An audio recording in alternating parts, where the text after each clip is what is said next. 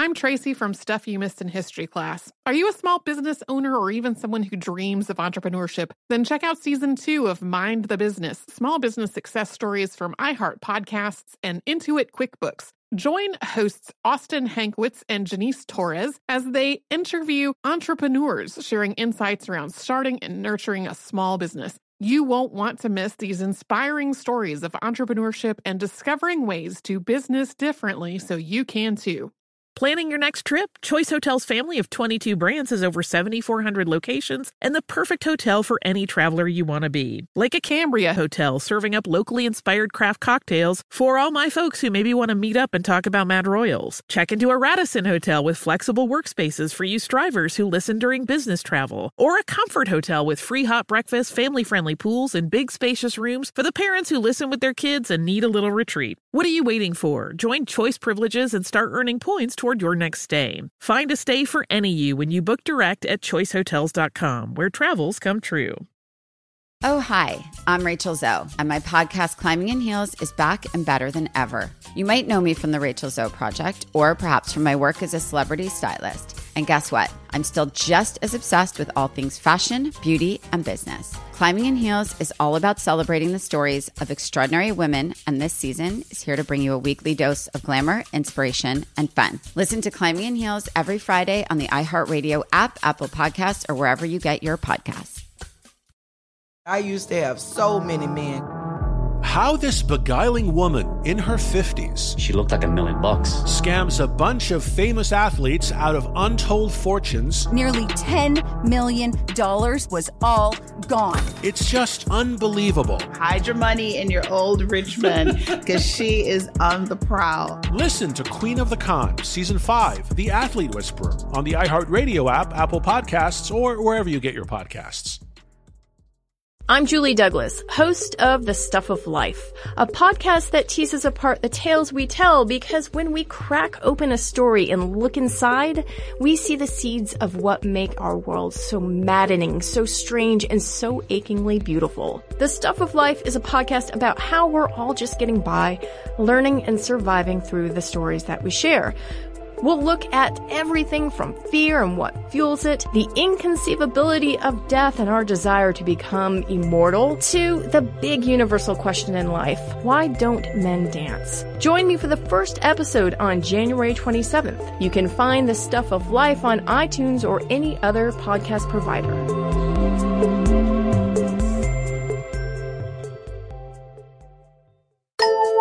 Welcome to Stuff You Missed in History Class from HowStuffWorks.com. Hello and welcome to the podcast. I'm Tracy V. Wilson. And I'm Holly Frey. so many people's favorite time of the year right now. Uh, because as is has as has become a tradition on our show, time to cap off 2015 slash start 2016 with a roundup of things that have been unearthed, either figuratively or literally over the past year. Uh, there are people who look forward to this all year, apparently. Well, there are people that, I mean, the second something hits the internet, like any sort of discovery or unearthing, they very quickly notify us. So I know there are people that just love unearthings.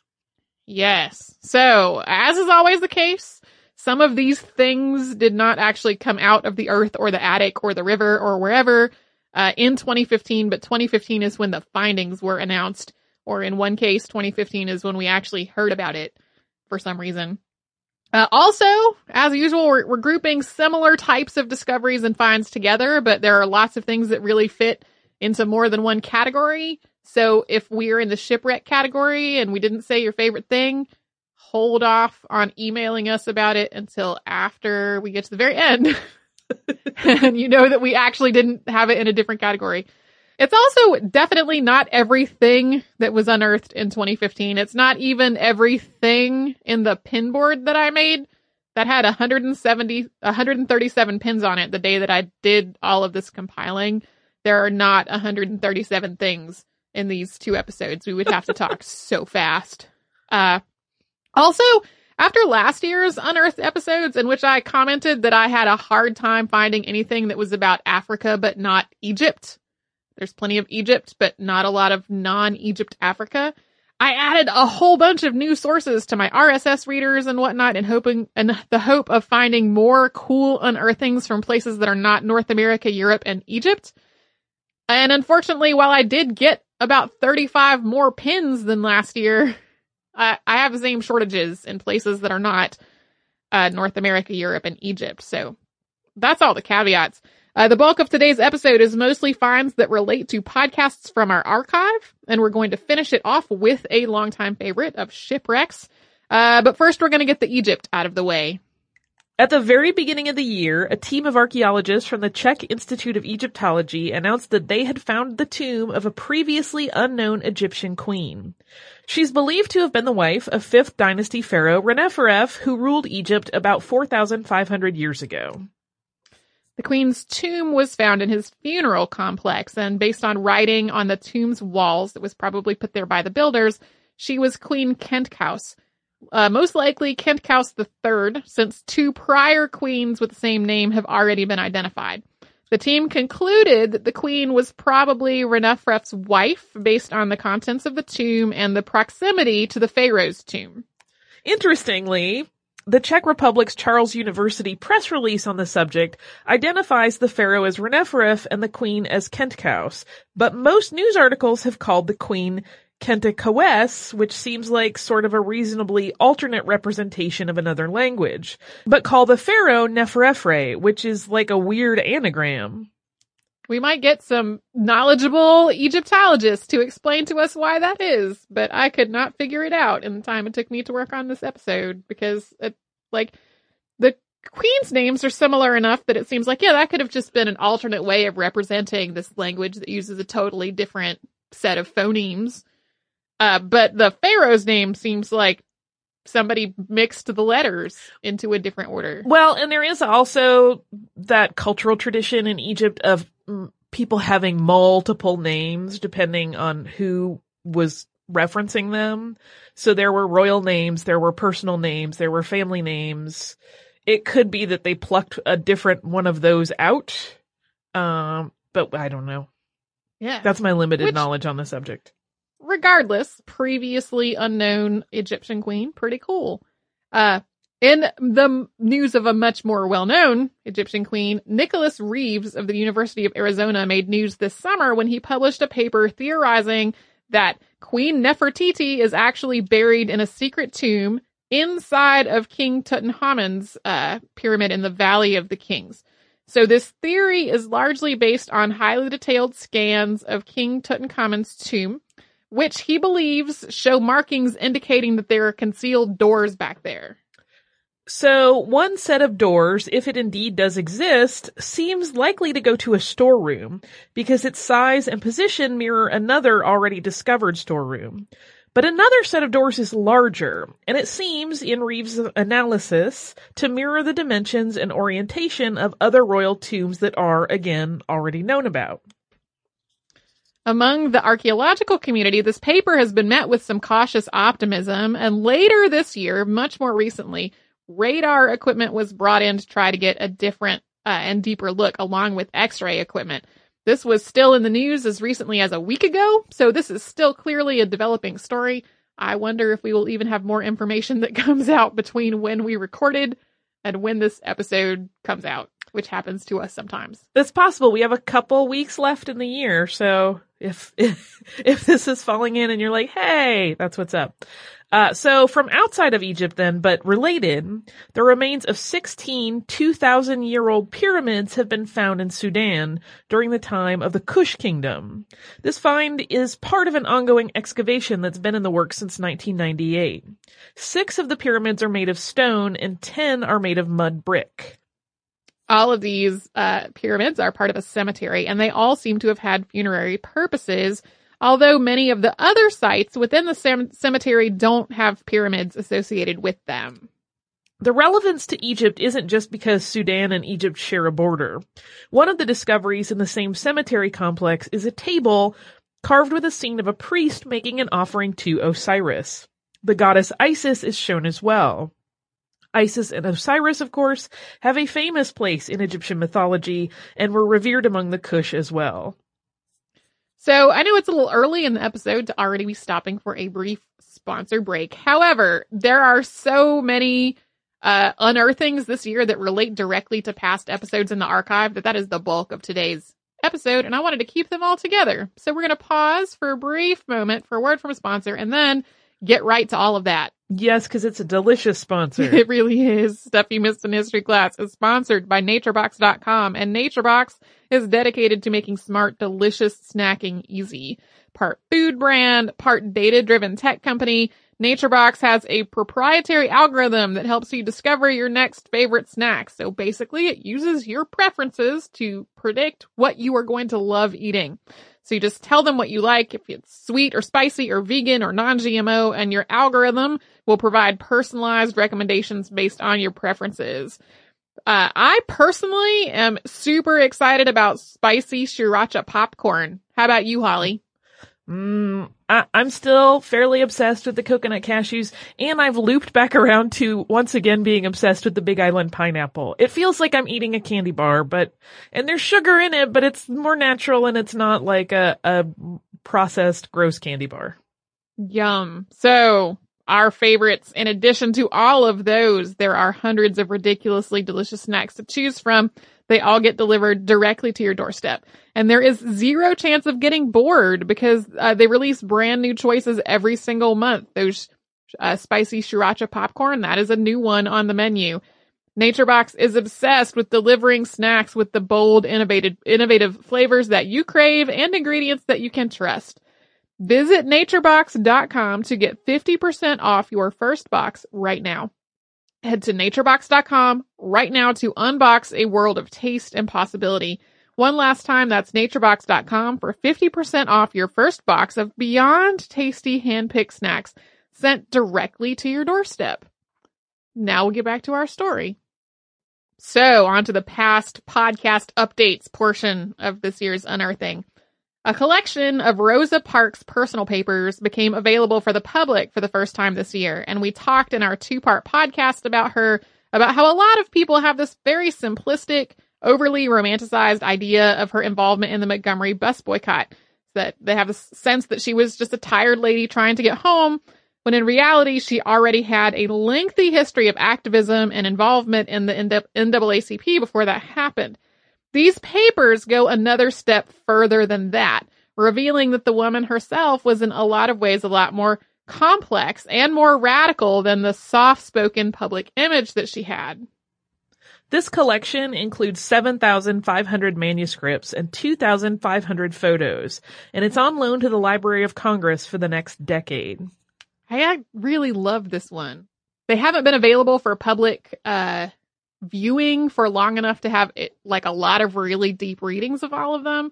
But I love the idea that this person who a lot of people carry in our minds as this sort of soft, spoken, sweet individual was a lot more complex than that. And a lot of times like more angry than that. And a lot of times more radical than that. I think it is awesome when we get to sort of flesh out these people that have taken on a near mythological sense in our own brains and get a better sense of them being actual human beings. That's sort of the peril of being an iconic figure in history, right? You get simplified down to one or two sentences often, and humans are complex. Nobody is ever that simple.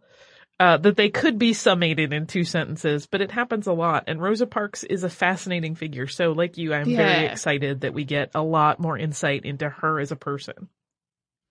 So we also already knew that Ötzi, everybody's favorite Iceman and the subject of both a past podcast and past unearthed uh, announcements, I'm pretty sure. We know he had tattoos. Now we know a lot more about what those tattoos were and where they were and how many they had. Ötzi's tattoos were most likely made by rubbing charcoal into cuts on his skin. So if you combine that pretty superficial color placement with the fact that his skin darkened a lot over time, and you get it a pretty tricky task to try to figure out what is tattoo and what is just dark leathery skin. The team that did this analysis on Ötzi's uh, skin wound up using a variety of non-invasive imaging techniques combined with a computer program they wrote that allowed them to compare colors pixel by pixel. A complete accounting of the 61 tattoos, most of them patterns of parallel and intersecting lines, was published in the Journal of Cultural Heritage in October. And the hope is that this research will help understand how these tattoos functioned in Ötzi's society. There were several news releases about Ötzi's tattoos over the course of the year, and the number of them kept increasing with each one as they got more and more detailed analysis. So it's possible even more tattoos discovered later. Um, uh, one of the things a lot of people wrote to us about is that a forensic team announced that it had found another grave tied to the wreck of the Batavia and the subsequent mutiny that followed that wreck. That announcement came this January, and it actually started with a single tooth that somebody found on Beacon Island in 2013. Uh, and the archaeological team that went back to the island to study it further eventually found a skeleton, but oddly, the skeleton did not belong to that tooth, or vice versa. The tooth and the skeleton belonged to two different people. This find is part of ongoing archaeological work on Beacon Island. A mass grave was found there back in 1999, but fishing shacks had to be removed before archaeological study could really begin. Our next, uh, our next unearthing is a, kind of a twofold thing. Katie and Sarah did a podcast back in 2010 called Who Stole the Amber Room? And this year, news reports came out that a 68 year old pensioner named Karl Heinz Kleine had been digging for the chamber in Western Germany. So the Amber Room, if you're not familiar, is a room made of amber panels that was a gift to Tsar Peter the Great in 1716, and it was looted by Nazis in World War II. However, later in the year, other reports came out of a Nazi gold train that was found in Poland. Then those claims were rolled back, and then they were put forth again. And one item purportedly on the supposed train, if it exists, because now we've had a lot of back and forth, is actually the Amber Room. This whole Nazi gold train question is kind of tricky to figure out. A regional governor in Poland said that he doubted that it was true, and then a, cult- a deputy cultural minister said he was certain that the reports were true.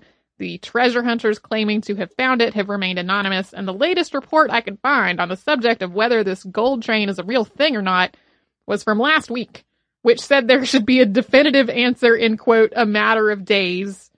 As of right now, when we're sitting here, no definitive answer about whether the gold train really exists. We've got an episode and an update in the archive on what happened to the lost colony at Roanoke. And this year there were actually two different teams announcing two different sets of findings in response to that specific question. And a lot of the reporting on each of them was written as though only one uh, team and set of findings existed. Yeah, we got so many tweets that were like, they figured it out! As though there were not a completely different team with a completely different set of findings also happening at the same time.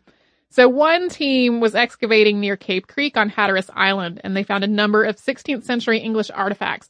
Some of these were probably trade goods, but others, like a ring and the hilt of a rapier and a piece of a writing slate, look more like people's possessions, not things that were being traded. And another team has been looking on the North Carolina mainland, following clues on a map. That's the map discussed in the Lost Colony update in the archive.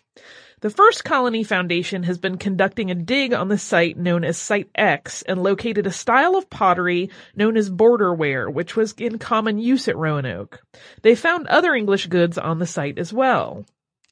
So while there's still a fair amount of mystery, the going theory at this point is that colonists from Roanoke split into at least two groups and assimilated with two different Native American communities, one on Hatteras Island and one on the mainland we will now touch back on uh, the Nazca lines, which was an episode I researched quite a while back. Uh, 3D scans of the Nazca lines have found a series of previously unknown geoglyphs. These scans covered a region about a mile north of Nazca, and it's adjacent to other new geoglyphs that were found last year. The new geoglyphs from this year, which were dated to between 400 and 200 BCE, are mostly of animals, including possibly a llama. I love that it's maybe a llama. I do too. So during last year's Unearthed episodes, we spent a lot of time talking about the Franklin expedition because one of the ships was discovered last year. This year, researchers continued to add support to something people already speculated about in terms of the ill-fated expedition, and that was that the survivors turned to cannibalism near the end. In a paper that was published in the Journal of Osteoarchaeology, researchers examined bones that seemed to have been broken and boiled, which is a thing that people would normally do to try to get at the marrow inside of the bones when they were literally starving and down to the last possible pieces of the body they were eating. So they called their findings tentative. But if they're accurate, just like was true with where the shipwreck was located, it basically confirms what First Nations people have been saying all along. Uh, to some people's surprise, we did a whole podcast episode on Stonehenge last year. Uh, after a number of non-invasive imaging studies, mostly through the Stonehenge Hidden Landscape Project, unearthed lots of discoveries there. We got some really angry emails about that episode from people who were angry that they used their data plan to download something that they knew about already. Uh, I'm sorry you didn't personally miss that in history class. We can't really com- prevent that though. Um, however, these studies that we talked about last year are still ongoing.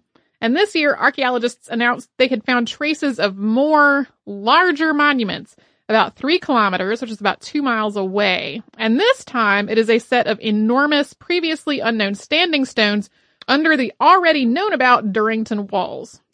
Other work at the site has focused on figuring out what the people who built all these monuments ate. Analysis of animal bones, residue on pottery, and the like has revealed that they mostly ate animals. Not a lot of plant material showed up in the analysis. And foods containing dairy were prepared at a different site than the meat, possibly because dairy was used for ceremonial purposes and not for eating, or because it was perhaps perceived as an elite food only for the few. Also, uh, it was revealed that they had seasonal feasts. I'm imagining a sort of Stonehenge-esque builder Thanksgiving. Everybody getting together and just chowing down on giant hunks of animal because that is most of what they found in the cooking pot. So, uh, possibly the most contentious thing we put on our Facebook the entire year. A photo bought for $2 at a junk store may or may not show past podcast subject Billy the Kid playing croquet. Uh, numismatics firm Kagin's Inc. claims that they have authenticated this picture beyond all possible doubt, but a number of scholars of the American West all doubted that in spite of this being beyond a reasonable doubt. One valid criticism of all of this is that it was announced as part of a television special. It was like a two hour TV special, not as like a peer reviewed paper, which most of the other things we are talking about are of the peer reviewed paper variety, not the TV special variety. People got in heated arguments about this on our Facebook. So even though they've claimed that it's undisputable, the jury is actually still out. I would say, yeah. yeah. Uh, I also suspect that some of the people cannot be convinced. I would agree. I think that's that's probably a fair assessment of the situation. Uh, so we will move on because we're not going to solve it to Suleiman the Magnificent. Hungarian researchers announced that they may have found the tomb of past podcast subject Suleiman the Magnificent, or at least part of him. Uh, this tomb was unearthed in southern Hungary in November, and it is believed to contain Suleiman's heart and intestines. Most of Suleiman's body is in a mosque in Istanbul, but his heart and organs were removed and entombed at the site of his death. And that's the tomb that researchers believe they've found now, and they hope to confirm that finding in the spring. Yeah, that one's very recent, so we don't have a ton of information about it. But maybe next year we will know the answer for sure. Uh, last but not least, for all of these past episode updates, apparently we are still not done talking about Richard III in that car park. I feel like we have talked about Richard III in the car park for every un- unearthed episode that Holly and I have worked on. It seems like forever, but there is still more to discuss. Not just the fact that he was reburied in an oak coffin in March of this year. In August of 2013, a limestone sarcophagus uh, was opened from the same burial site as where Richard III was found, and it was revealed to have another different lead lined coffin inside of it. This year, researchers opened that one and they found an, elder, an elderly woman's skeleton inside. It seems as though she was buried well before Richard III was, though, so not actually related to him.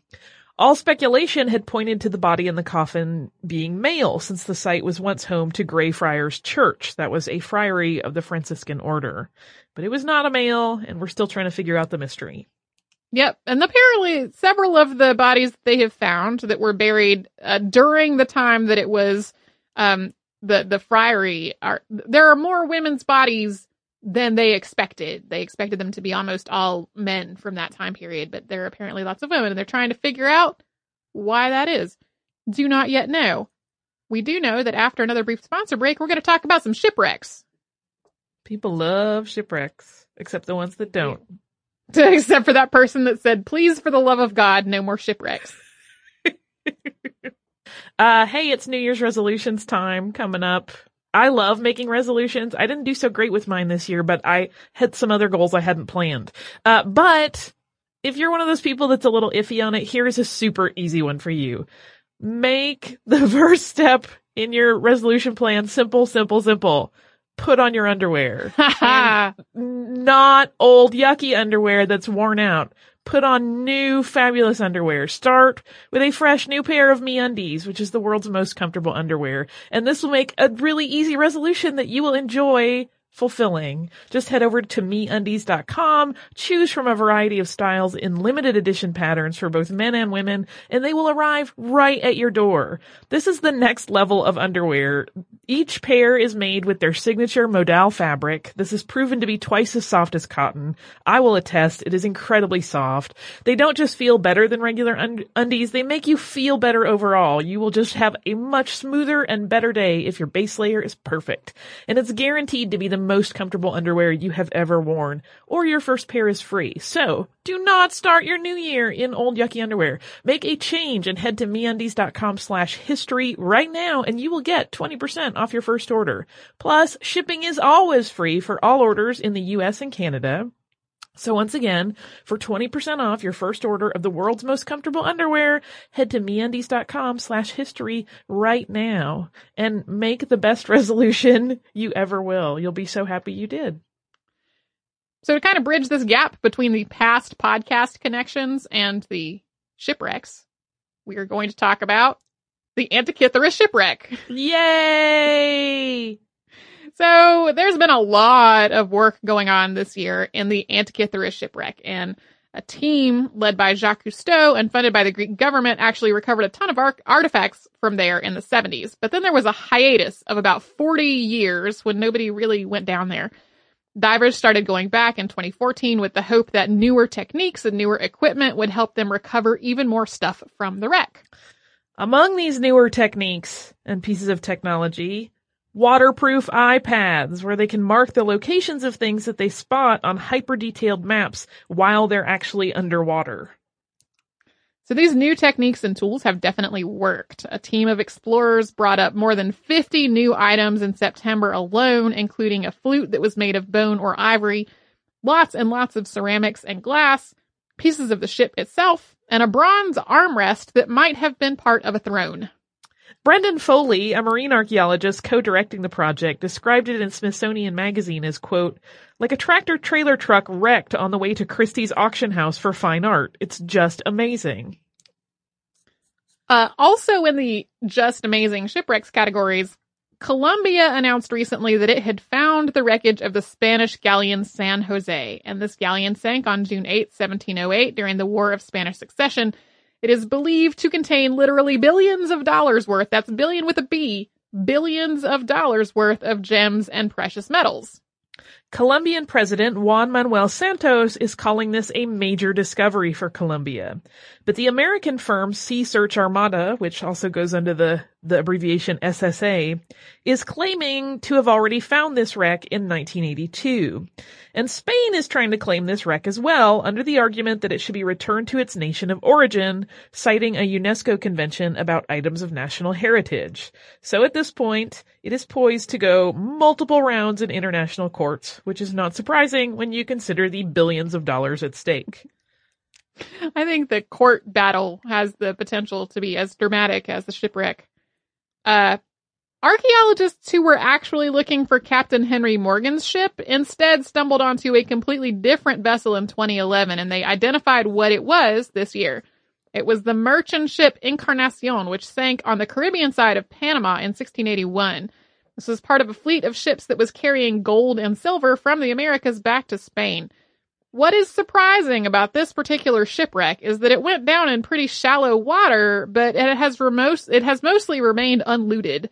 The seafloor also shifted around the hull, which preserved a large portion of the hull as well. So this is a surprisingly intact, well-preserved wreck, considering how old it is and how close it is to the surface. So this is another one where in future episodes we may know more about what's actually down there. And similarly, in looking for one thing and finding another, uh, crews that were looking for the Malaysia Airlines flight MH370 found a previously uncharted shipwreck in May. After sonar detected a cluster of objects on the seafloor off the coast of Western Australia, the team sent down an underwater camera and found that it was not the missing flight, but instead a 19th century cargo ship. A team of marine archaeologists led by Barry Clifford operating off the coasts of the coast of Madagascar announced in May that they had found buried treasure bel- belonging to pirate captain William Kidd. Clifford, who discovered the, of, the wreck of the Whydah, another past podcast subject, claimed to have found Kidd's ship Adventure Galley as well. And the treasure he reported having found included a bar of silver weighing 55 kilograms. However, a team from UNESCO visited the site and they dismissed the claims outright, saying the quote silver bar was in fact a lead ballast and that the quote ship was a broken part of construction debris from Saint Marie port in Madagascar. Uh, Clifford's team, however, is standing by their claims. I don't totally know. I mean, I'm guessing UNESCO knows what they're talking about. Uh, Barry Clifford did legitimately discover the wreck of the Whydah, but since then, he has also claimed to have found one of Christopher Columbus's ships, and that one didn't pan out either. So, see what happens with this one. Last of these straight up shipwrecks, a joint Greek American team found a site of 22 distinct shipwrecks this year, all in a 17 square mile area. They span all the way from the late Roman period to the late medieval period, and this really serves as like a watch this space for future unearthed episodes because they've barely begun to analyze what's in all these shipwrecks. Just the fact that it was 22 in one space, spanning, you know, a thousand or something years of seafaring history. Pretty big deal. I'm saying don't go to those waters, maybe. I know! Seems like not a safe area. I'm just guessing. That part, yeah, that part of the Greece, the Greek archipelago, very dangerous. Don't go there in your boat no. uh, without appropriate sonar and whatnot. Uh, now we're going to talk about a few things that have been hauled up out yeah. of rivers and things. So an English warship, the London, broke into and sank in the Thames estuary in the 17th century. And this year, archaeologists managed to haul its perfectly preserved gun carriage out of the water. They had to use a crane aboard a barge to get to it. This gun carriage would have held a nine foot cannon, and its recovery is notable both because of its condition, which is reported to be exceptional, uh, and to what else it might lead to them finding, including possibly the cannon itself. Also hauled up this year was a huge figurehead in the shape of a sea monster that was on the prow of the 15th century warship Gribshunden.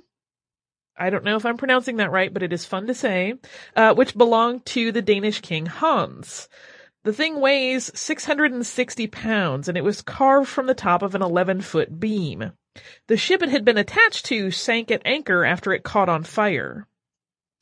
So this ship's name means grip dog, and the figurehead looks kind of like an extremely ferocious dog that has something in its mouth. The thing in its mouth looks maybe like a person, like maybe this dog is eating a person on the prow of the ship to terrify your enemies. Uh, possibly the best sentence in this year's uh, research that Tracy did for Unearthed is from Discovery News article on this finding, which is quote, very few wrecks from that period have escaped the ravages of sea worms. that sentence made me have to look it up, make sure I was not reading an April Fool's Day article. Uh, I feel I, like every year there's something particularly delightful that just uh, comes up. Last year it was quotes from a guy who was who was doing research at, at Hadrian at Hadrian's Wall, and everything he said was funny. This time it is the ravages of sea worms. I think that would be absolutely beautiful and sort of morbidly hilarious on a gravestone with no explanation. So in South Carolina, underwater archaeologists hauled three Civil War cannons out of the Pee Dee River after a six year search for them, and each of these cannons weighs about 15,000 pounds. Two of them were Confederate cannons, and the third was captured from the Union.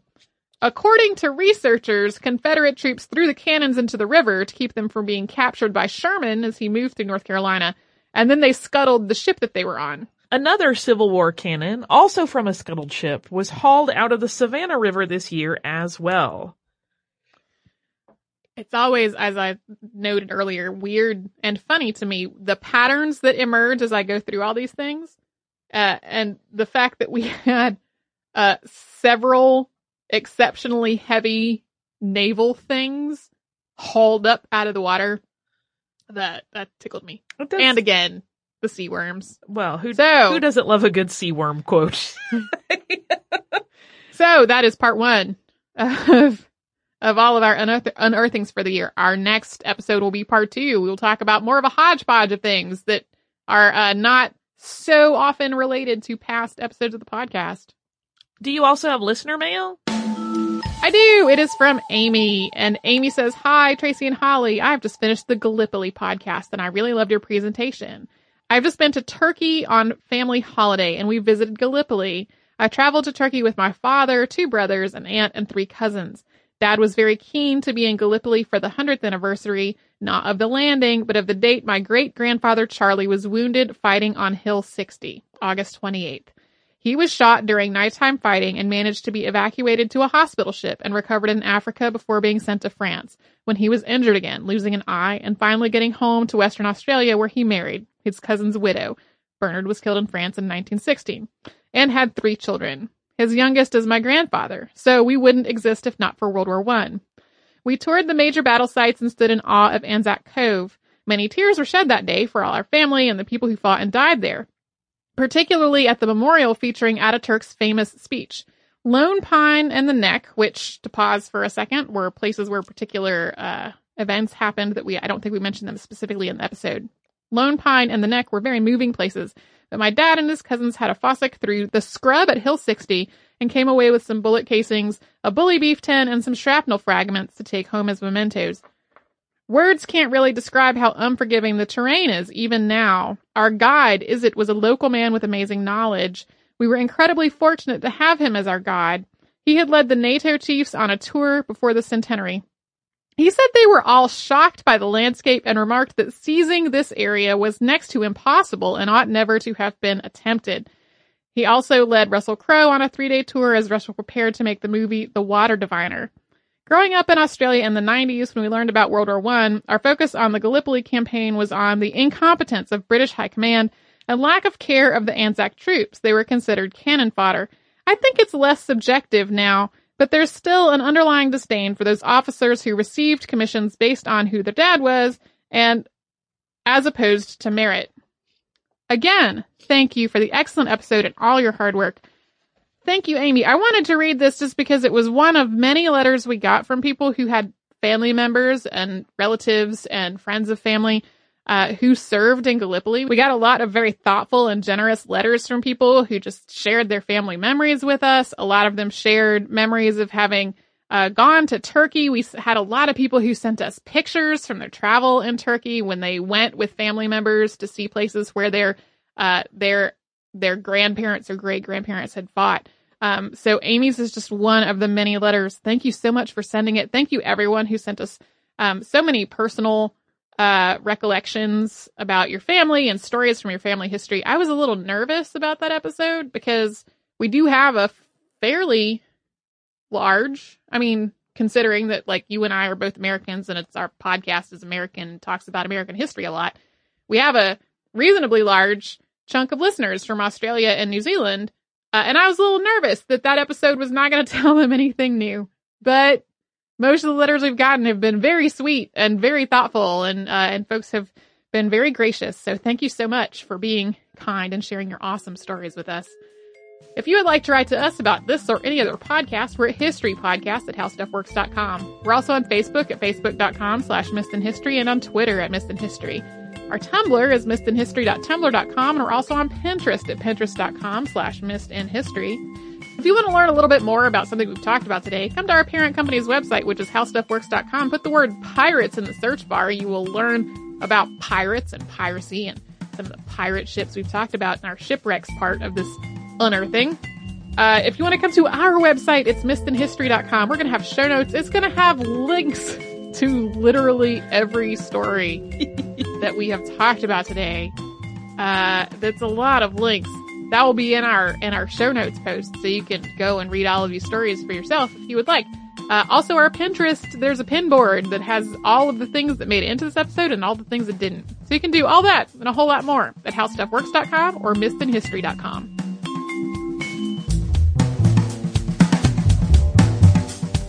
For more on this and thousands of other topics, visit howstuffworks.com.